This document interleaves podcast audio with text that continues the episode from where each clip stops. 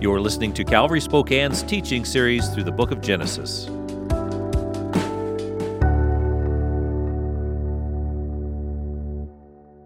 Well, we're continuing our study in the book of Genesis, and we are still in chapter 3. And I have been rereading some of the text just simply because I'm trying to glean and extract every single concept I can possibly find in this chapter. But tonight we're going to talk about the issue of redemption eventually. But I want you to first turn to chapter 3 of Genesis and beginning in verse 7 and I want to read on through to the actually to the 20th verse. May skip a few in between. Would you stand with me as we read this together? The text begins as follows It says, Then the eyes of both of them were opened, and they realized that they were naked, and so they f- sewed fig leaves together and made coverings for themselves. And then the man and his wife heard the sound of the Lord God as he was walking in the garden in the cool of the day, and they hid from the Lord. They hid from the Lord God among the trees of the garden. But the Lord God called to the man, where are you? He answered, I heard you in the garden, and I was afraid because I was naked, so I hid. And he said, Who told you that you were naked? Have you eaten from the tree which I have commanded you not to eat? And the man said, The woman you put here with me, she gave me some of the fruit from the tree, and I ate it. Then the Lord God said to the woman, What is it that you have done? And the woman said, The serpent deceived me, and I ate it. And so the Lord God said to the serpent, Because you have done this, cursed are you above all the livestock and all the wild animals. You will crawl on your belly and you will eat dust all the days of your life. And I will put enmity between you and the woman, and between your offspring and hers. And he will crush your head and you will strike his heel. And then in verse 20 it says, And Adam named his wife Eve because she would become the mother of all the living. And the Lord God made garments of skins for Adam and his wife and clothed them. Let's begin with prayer. Father, I ask as we look to your word tonight that you would grant us the grace to, to understand and, and also to apply your word to our lives. Lord, we, we should rightly live in a certain apprehension that we would be only hearers of your word and, and not people who are also doers, and as James said, thereby deceive ourselves. We confess, Lord, that we're easily deceived. It's only your truth and the truth of your word that keeps us aware, Lord. And Lord, it's only as we live it out that we begin to enjoy the blessings of following close behind you. So help us in this endeavor by the time that we spend in your word today, I pray. In Jesus' name, amen. Recently, I've been given a lot of thought to um, why so many born again, Bible believing Christians neglect actually spending time reading the Bible and studying it and really endeavoring to get to know it. Because I mean, I, I meet people saying, Well, I read the Bible and I just can't remember it and I can't process it. And yet, if I ask them uh, some detail about like the Seahawks game last weekend, they can tell me, you know, almost minute by minute every play and what happened. They have total recall. And I realized it has a lot to do with what you consider to be important. If remembering something is important to you, then you tend to remember it. And that really caused me to query why is it that so many Christians don't consider it to be vitally important to know what the Bible says. And, I, granted, I understand I'm probably preaching to the choir right now, and the people that most need to hear this aren't here, okay? So I'll share it with you, you can share it with them. But the simple thing, it occurred to me that these, even though people say, well, I believe that the Bible is God's word, and according to most research, like 80 plus percent of people who profess to be Christians say, well, the Bible is the word of God. I believe that. And yet, when they're pressed on the details about the Bible and what it teaches, then you begin to get some unusual answers and some uh, results that you wouldn't expect. In fact, you find that they believe things that aren't even biblical. You see, they, and I found that what they are is they're completely competent uh, in, in, the factuality of the scripture, and they will say that I know it's completely reliable, and yet at the same time, they say, I believe it's true, but I don't believe that everything it says is true. Or what they're more implying is, I don't think it's historically accurate, I don't think it's factually founded. So when they read the Bible, what they do is they do it with somewhat of a jaundiced perspective. They have this inner even unaware reservation where they're weighing and balancing out does that fit into how I see the world that I live in? And if what the Bible says seems to contradict what they have come to believe is the way that life should be lived, we often defer to our past experience or our past influences and training. Now, I'm not going to get terribly psychological about this, but the issue is, is can we really believe that the Word of God can be trusted? And, and, and more importantly, is it safe for me to believe the Bible and base my life decisions, especially important life decisions, on what I believe the Bible says? Because most of us are pretty easy with the, with the lower level, everyday, mundane kind of decisions we have to make. I mean, we know, yeah, I shouldn't lie, I shouldn't cheat, shouldn't steal, you know, shouldn't commit murder except on odd, odd and even days when it's a federal holiday or something like that. We kind of have all that figured out in our mind.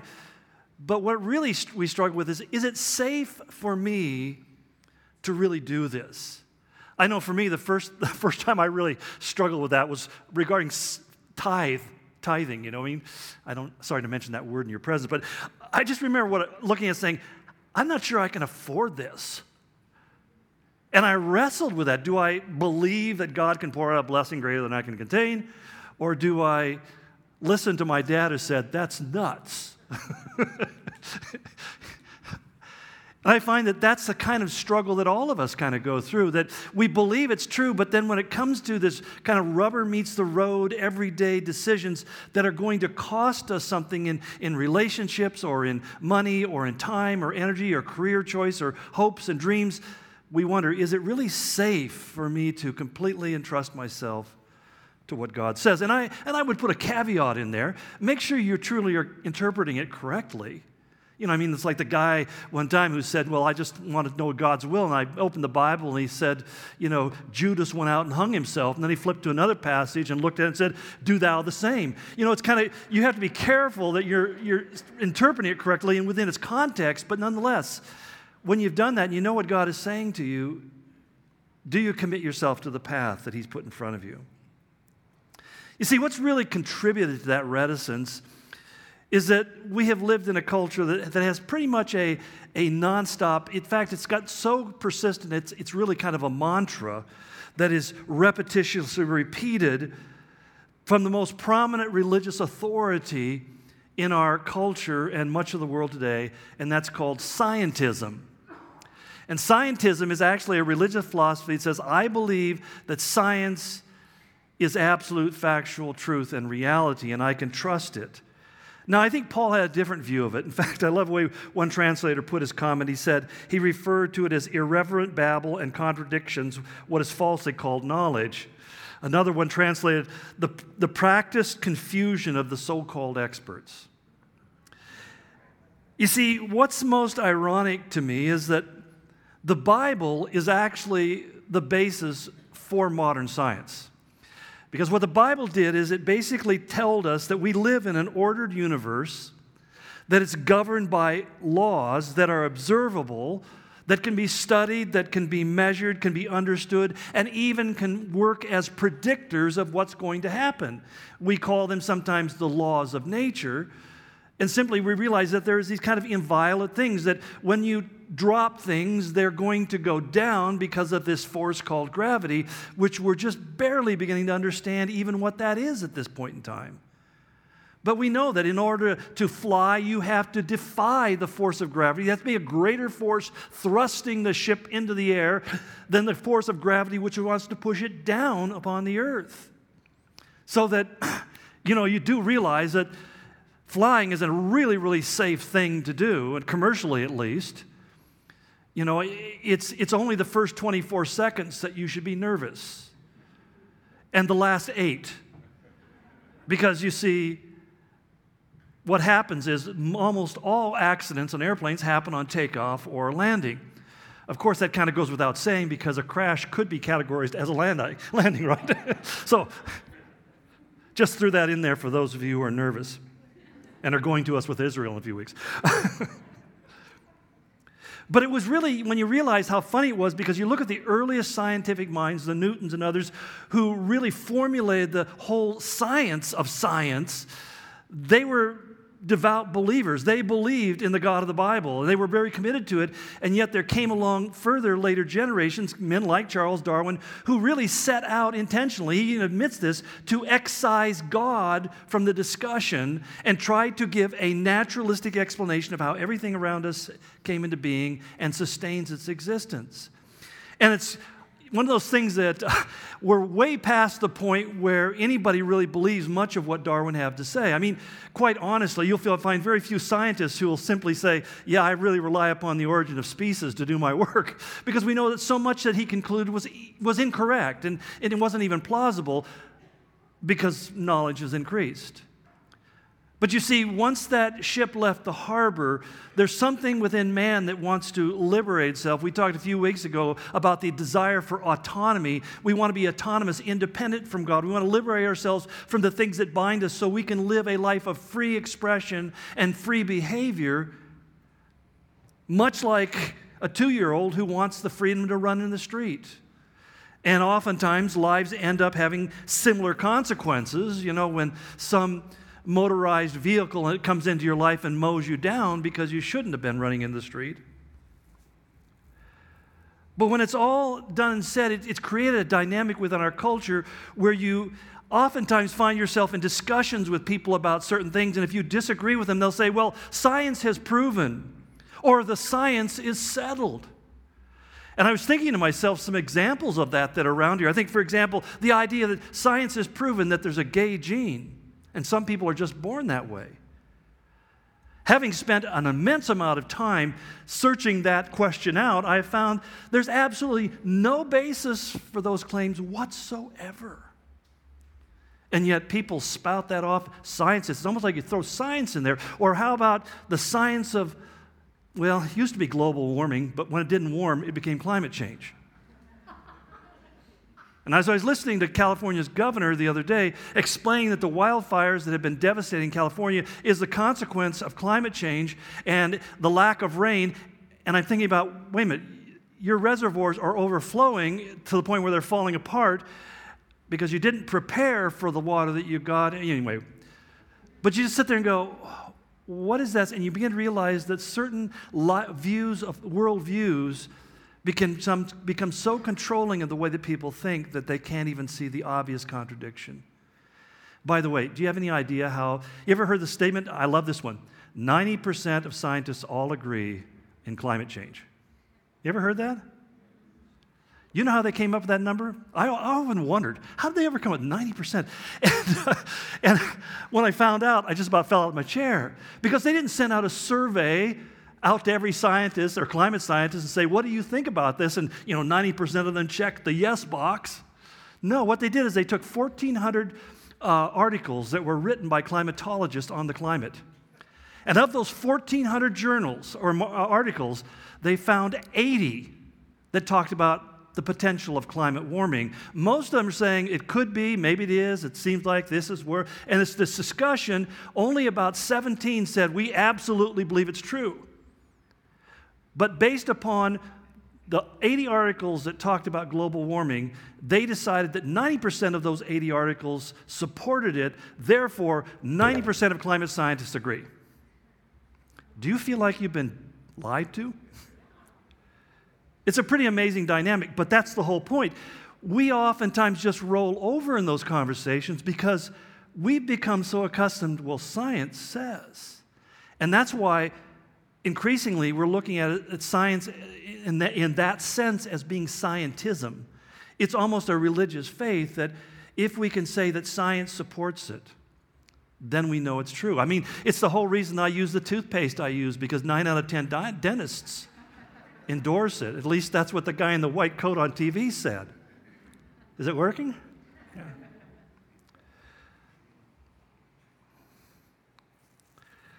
But I think a really interesting example of that came up recently. At least somebody sent me this article this week, and it was really fascinating because I wasn't aware of it. But I don't know if you ever heard of, the, of, of a place called Göbekli Tepe. It kind of has a ring to it, doesn't it? Uh, basically, it's, it's located in the, in the Turkish, the Kurdish area of, of Turkey. It's between the, the Tigris and the Euphrates rivers. There's a, a massive ancient temple complex Uh, it's kind of like the Dead Sea Scrolls. It was a, a, a Kurdish uh, uh, shepherd was wandering with his flocks, and he came across these large uh, flat stones, and so he notified somebody who notified the, the British Archaeological Exploration uh, uh, Society in Turkey, and they came and looked at it. And I love the, the statement from the British archaeologist who first came to the site, and he looked at it and he said, When I looked at what, realized what I was looking at, I realized that if I didn't walk away right now, I was going to be here for the rest of my life. And you know what? He's been there ever since and will probably die there. But what's fascinating about this particular discovery was that archaeologists refer to it now as the Temple of Eden. And the reason they do is part because its proximity between the Tigris and Euphrates River, uh, its locations near to what the Bible described as where uh, Eden was originally located. But what they found as they began to excavate the site has completely uh, upended all of our previous assumptions about primitive man, especially that he was not or she was not as primitive as we thought he or she was. Now, in fact, one writer put it this way the, the ruin has revolutionized the way we look at human history, the origin of religion, and perhaps even the truth behind the Garden of Eden. In other words, saying, you know, this may not be as crazy as we thought. What the, is interesting is the evidence places the dating, the date of this site about 8,000 to 9,000 BC, about 10,000 years ago at least. And we have operated for a long time under the assumption that primitive mankind lived in caves, scavenged for foods widely, and wandered across the earth, and who managed inexplicably to engage in these amazing cave artings, uh, uh, drawings. You know, I, the Olladive caves in, in, in, France have always fascinated me because these are supposed to be primitive cave drawings, and they're so far beyond what I could do that I thought it proved the point my dad said, You must be a Neanderthal. But amazingly, even though you look at this, this, the accuracy and the graphic, we still could comfort ourselves saying, because they painted them inside of a cave, they must have been cave dwellers and, and primitive men. But Gobekli Tepe reveals something quite different about people 10,000 years ago. What they found were hundreds of massive carved stones, 20 feet high, each one weighing at least 20 tons. They were covered, they cover an area of hundreds of acres, much has not been excavated yet. They were carried from quarries hundreds of miles away arranged in perfect circles and covered with incredibly delicate, complex, lifelike carvings.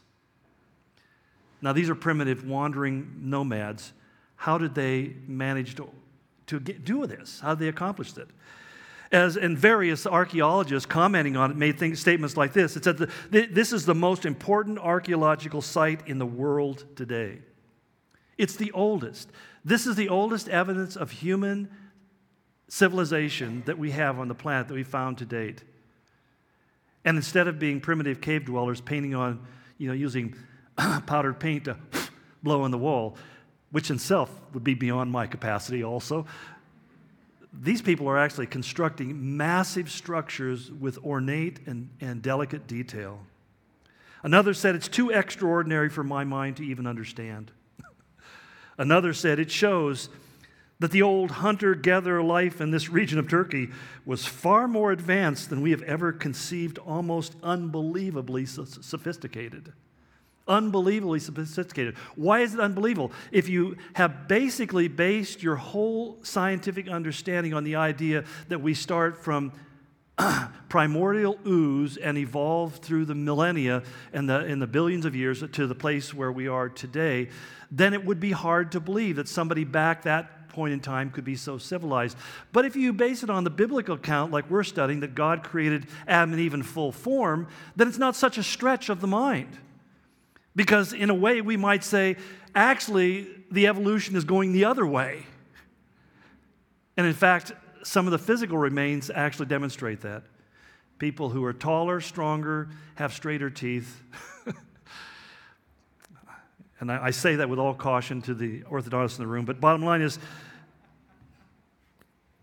you see, increasingly we find across a broad spectrum, and we spent a lot of time doing this, talking about this last year, but in almost every area that we find the Bible speaks, it gives a very accurate, far more accurate uh, summary of the events than we have ever assumed before.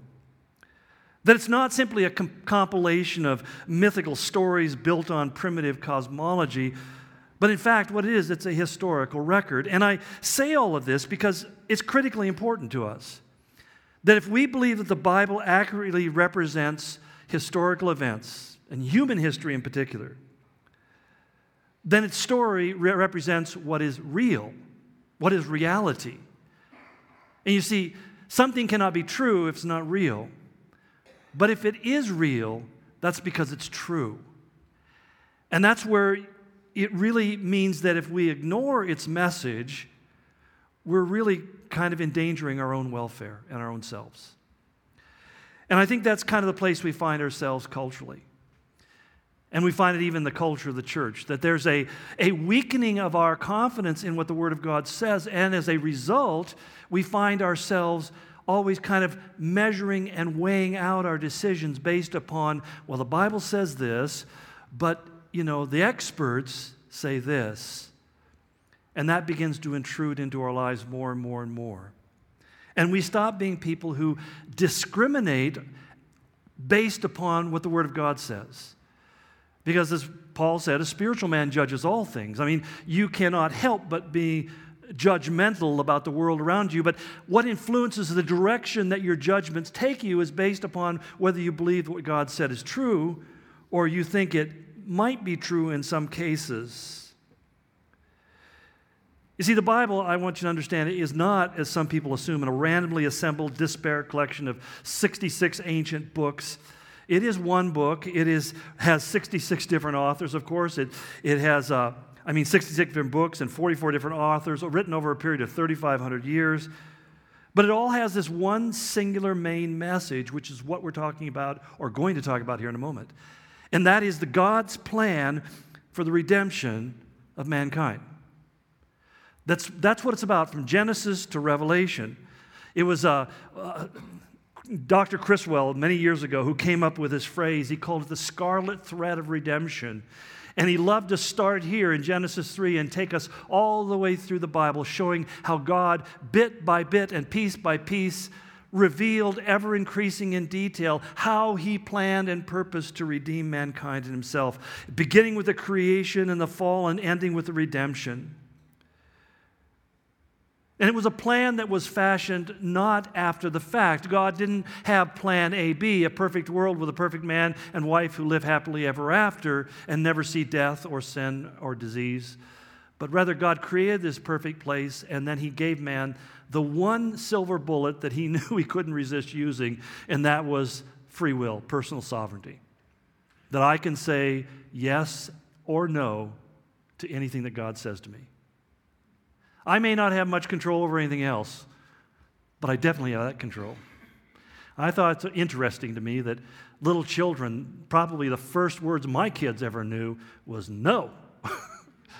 and we've been exercising that a lot ever since. And it's almost always in the face of authority that we don't want to have to submit to. But God had this plan from the beginning. Revelation 13:8 tells us that, right? The lamb that was slain from before the creation of the world. That before God spoke the universe into existence, he had a plan, and that plan is what's laid out for us in the text of Scripture. And that's why when we sometimes worry about what the events of the future hold and keep ourselves awake at night and locked onto the news channels to see the latest iteration of whatever's going on at the moment, it's easy for us to forget how the story ends. You know, you just have to read the last chapter of the book, and it's very clear that we win.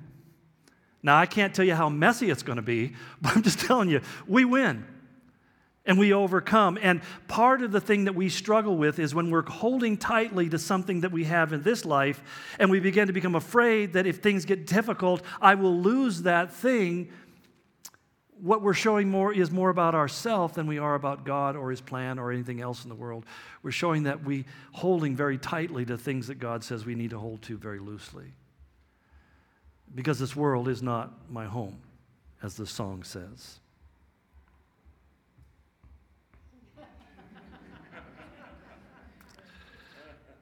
Sounds like the youth are having fun. Okay. Pay no attention to that booming behind the wall.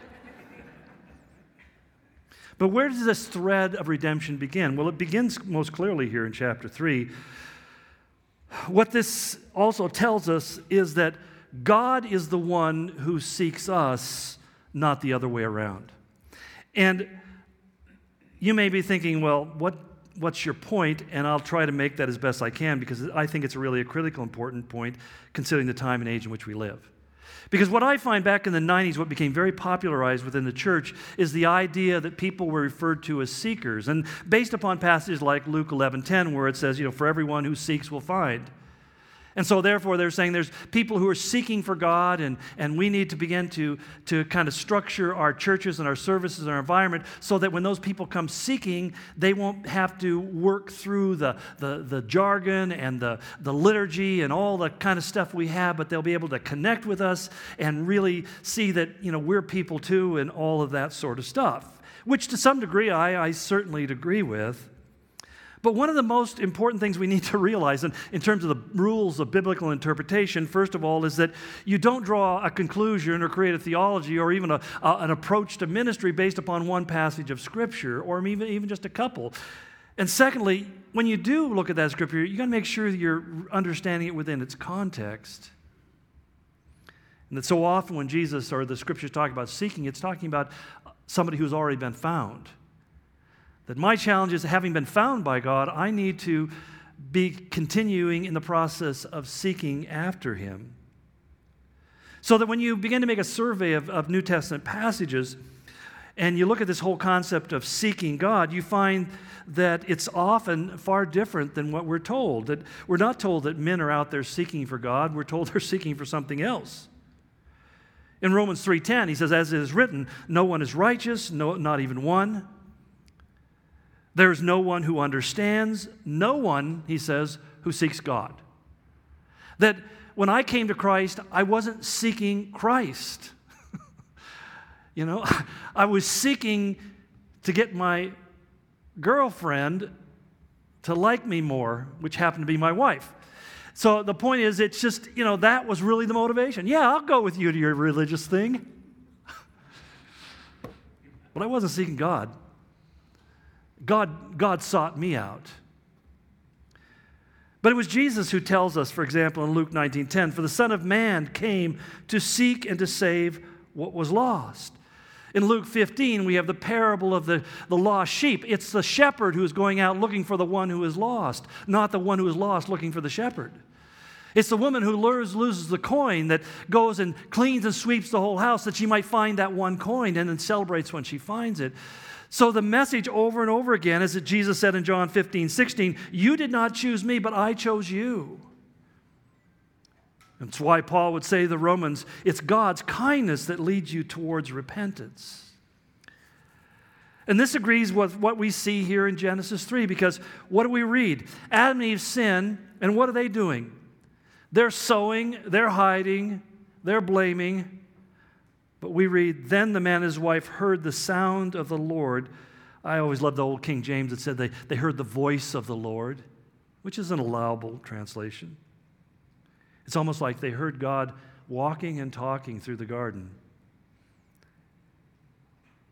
And they hid from the Lord God. That's what we do. We hide from God. And we do for a very simple reason. Jesus explained it in John 3:19. He said, "Light has come into the world, but men love darkness instead of light because their deeds are evil." and everyone who does evil hates the light and will not come into the light for fear that his deeds will be exposed. I mean, I mean, I don't want to get terribly personal, and I'm certainly not going to ask for any personal examples at this moment. But don't you and I kind of live with a kind of a, a, almost a resident level of anxiety about being found out about something? It was Mark Twain that said, We're all like the moon. We have a dark side we hope nobody will ever see. I mean, that's, that's, that's the truth. And yet, somehow within the church, we want to pretend that we don't have a dark side, or we've never had a dark side, or if I did have a dark side, that was before I came to the light. But now, I'm just purity. You know, and you, you might even believe that about me, but because you have never ridden with me in a car. As I get older, as I get older, it's, it's, it's become almost like a, uh, something that happens to me. I can't avoid it. I find in that brief moment between being sound asleep and just starting to wake up, you know, that time when you're just kind of coming back into your awareness, in between that and being fully awake, there's always a memory of something from the past. And I just think it's God dealing with me because I always remember something I said or did that I'm seeing it in a completely different light than in the moment when it happened. And I find myself saying, beginning my day by saying, Oh Lord, forgive me for that.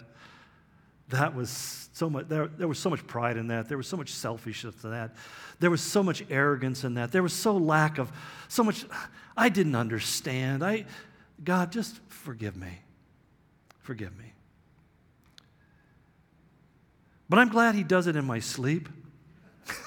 in that twilight between sleep and awakening, I'm glad he doesn't roll the tape. and I know you are too. And I think it's important for us to, to get this about ourselves. Because there comes a lot of the bondage. And that's why somebody might ask the question well, why does it matter whether he's seeking me or I'm seeking him? It matters because if we call ourselves seekers, we re- actually end up redefining the nature, not only of our relationship with God, but, but also the authority structure of that relationship. Mark Sayers puts it really well. He, this is what he said We prefer to be the free sounding spiritual seeker rather than the tied down religious dweller. In the worldview of the seeker, the authority, the responsibility, the centrality is on the seeker. But in, th- in this vision, God is stationary, waiting to be found. God is not really the center of the drama, rather, He is the supporting actor of the main player, who is the seeker.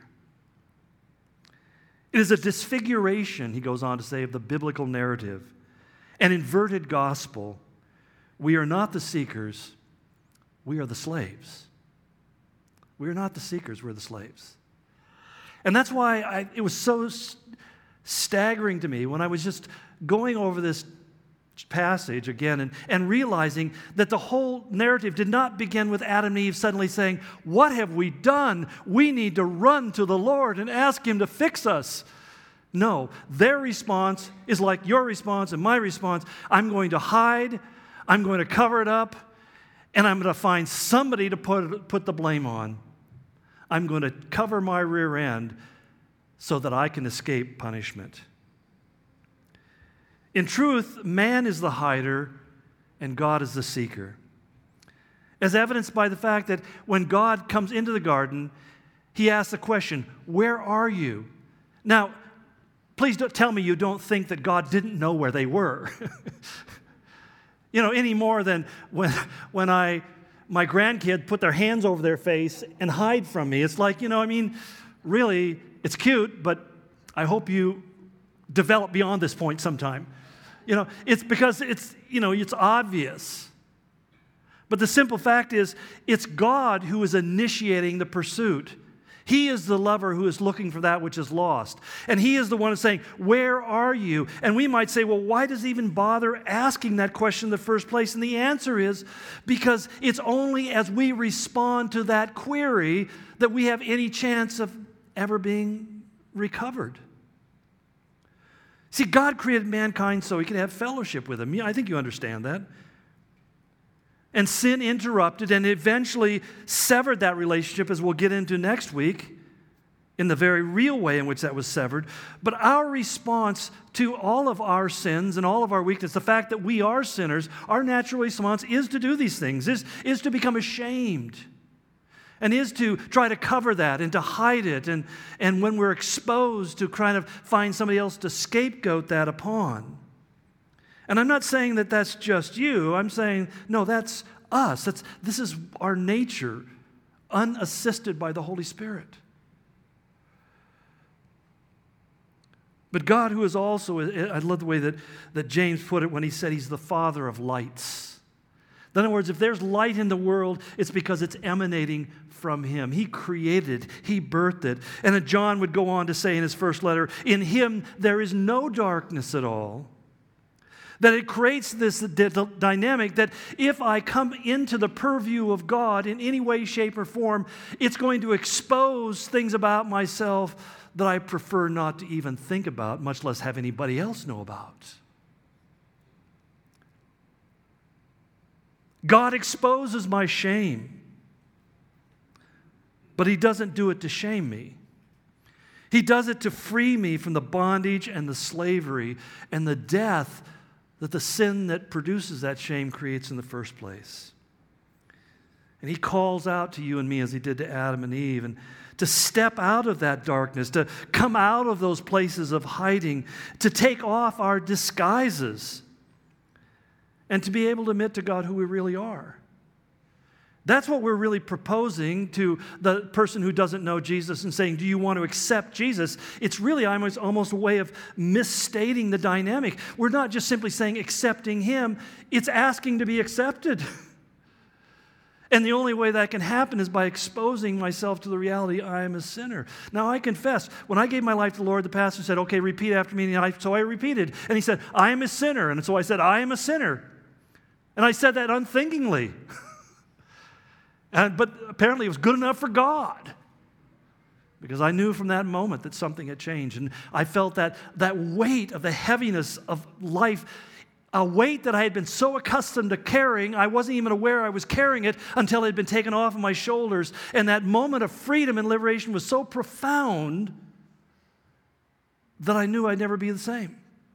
And I also knew I never want to live a moment of my life feeling that heaviness and that guilt and that shame ever again. And I'll do whatever I can to be released from it. This is why the interrogation, when he, when he says, have you eaten from the tree which I commanded you not to eat? He knows they have, but he wants them to admit it. What is it you have done? He asked them. And it's interesting that, like us, we never read in the text actually any point in their life where they actually owned up to what they had done. I hope and I trust and believe at some point they took ownership. I mean, I have to believe that's the case, but it's important that the text doesn't tell us that. What it emphasizes is how that God is pursuing us. Like Francis Thompson's great poem, The Hound of Heaven. He pursued me over the hills and the valleys. And I love the way he put it. I can't put it so poetically. I never remember it because the English is so, so stilted. But bottom line is he simply says, I ran and I ran and I ran through the years until finally I, I, I I stopped running and I turned around and I realized that the one who was pursuing me is the one whom I had been pursuing all my life. The one who took captive of me was the one who I ran from, fearing being captive. But when I became a captive, I became free for the first time. God is the inquisitor, but not for the purpose of condemnation. He's like the physician or the great healer who, who queries us about our, our ailments, our struggles, our diseases, that he might discern how he can heal, not so he can hurt. It's the reason why David would say in Psalm 139 Search me, O God, and know my heart, and, and test me and know my anxious thoughts. And I would just challenge you to take some time to think through each of those statements. See if there's any offensive way in me and lead me in the way everlasting. You see, I, None of us ask those things or praise that way because we want to see the offensive way in ourselves, but we do definitely want to know the way of everlasting, the way of life. And the simple, the, the, the formula, the mathematics of it are really kind of simple because it's like sin can't be forgiven until it's exposed. And it can't be exposed until it's confessed. God won't shame you And only when we confess can we be forgiven, and only when we have been forgiven can we be fixed. This is essentially what John says in, in 1 John 1 8. He says, If we claim to be without sin, we deceive ourselves and the truth is not in us. We deceive ourselves. We think our Halloween costumes really do make people think we are Superman or Superwoman or whatever the in costume is these days. But then he adds, but if we confess our sins, if we acknowledge and own them, he's faithful and just, and he will forgive us. Where's the justice? Christ already paid the price. Christ died on the cross for my sins. There's where, that's why it's just, because he paid the price for my sins. And therefore, if I ask him to forgive me, he will forgive me. And then he goes on to say, and he'll purify us from all of our unrighteousness. That's where I get the fixed part. He not only, he not only forgives me, he fixes me. And I know that every one of us in this room has something for which they need to be fixed. But most notably in all of this is not only that God exposes man's sins, but he also makes a promise to him that one day the Redeemer will free man from the effects of that sin. And basically, it's interesting how he puts this because he says in verse 14 So the Lord God said to the serpent, I will put enmity between you and the woman, and between your offspring and hers, and he will crush your head, speaking of the serpent's head, and you will strike his heel. We believe this is the first reference of the Messiah. And part of the reason why I believe it was redemptive promise is because the first thing we read in chapter 4 is Eve conceives a child and she says, The Lord has given me a man.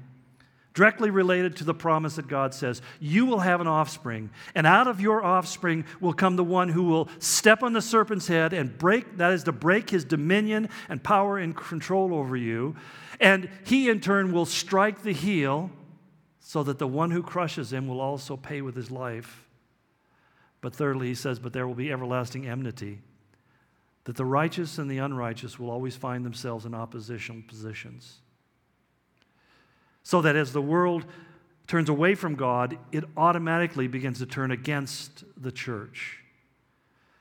And this is one of those dynamics that we all hope that in our lifetime we will never be exposed to it, but the reality is, large numbers, the vast majority of Christians around the world are exposed to that oppositional force all the time. They live in it and they've lived in it for years. And I can't help but think that there will come a day, a time and a day in which that's going to be a reality for us. I think that's why there kind of came a, a kind of aha moment in my life and in my ministry. I realized, you know, I don't know the concern is, is getting bigger, it's going deeper.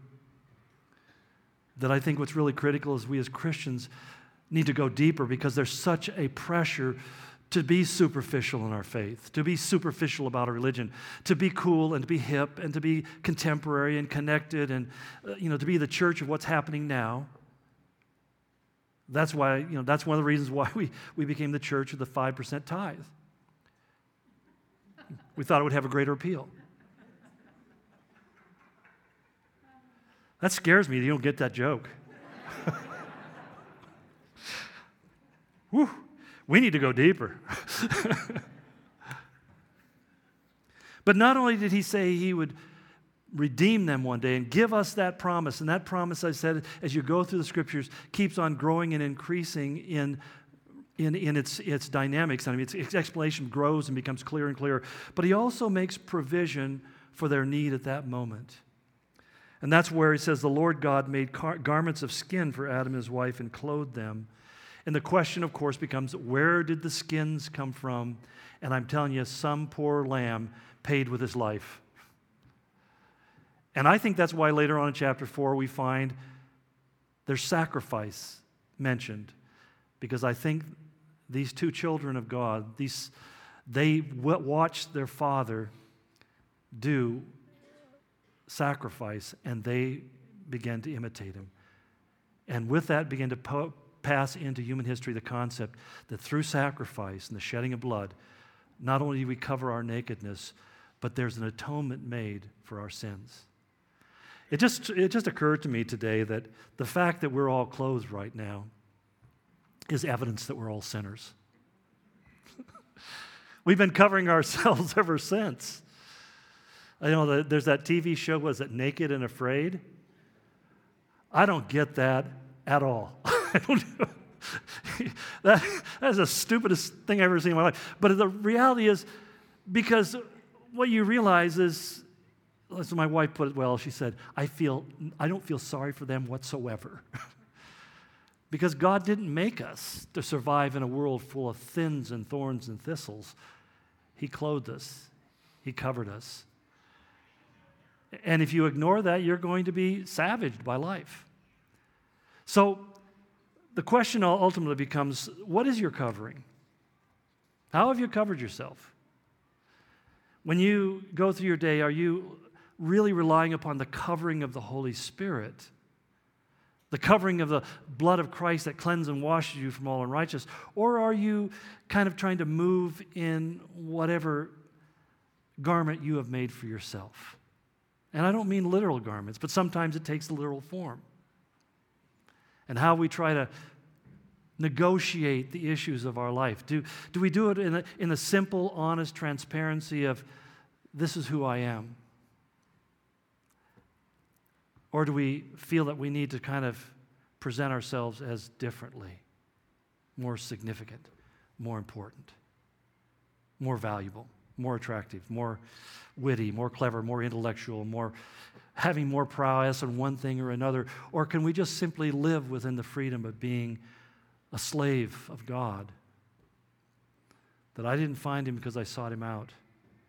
I was busily doing my own thing, and God, by his grace, intruded into my life and found me.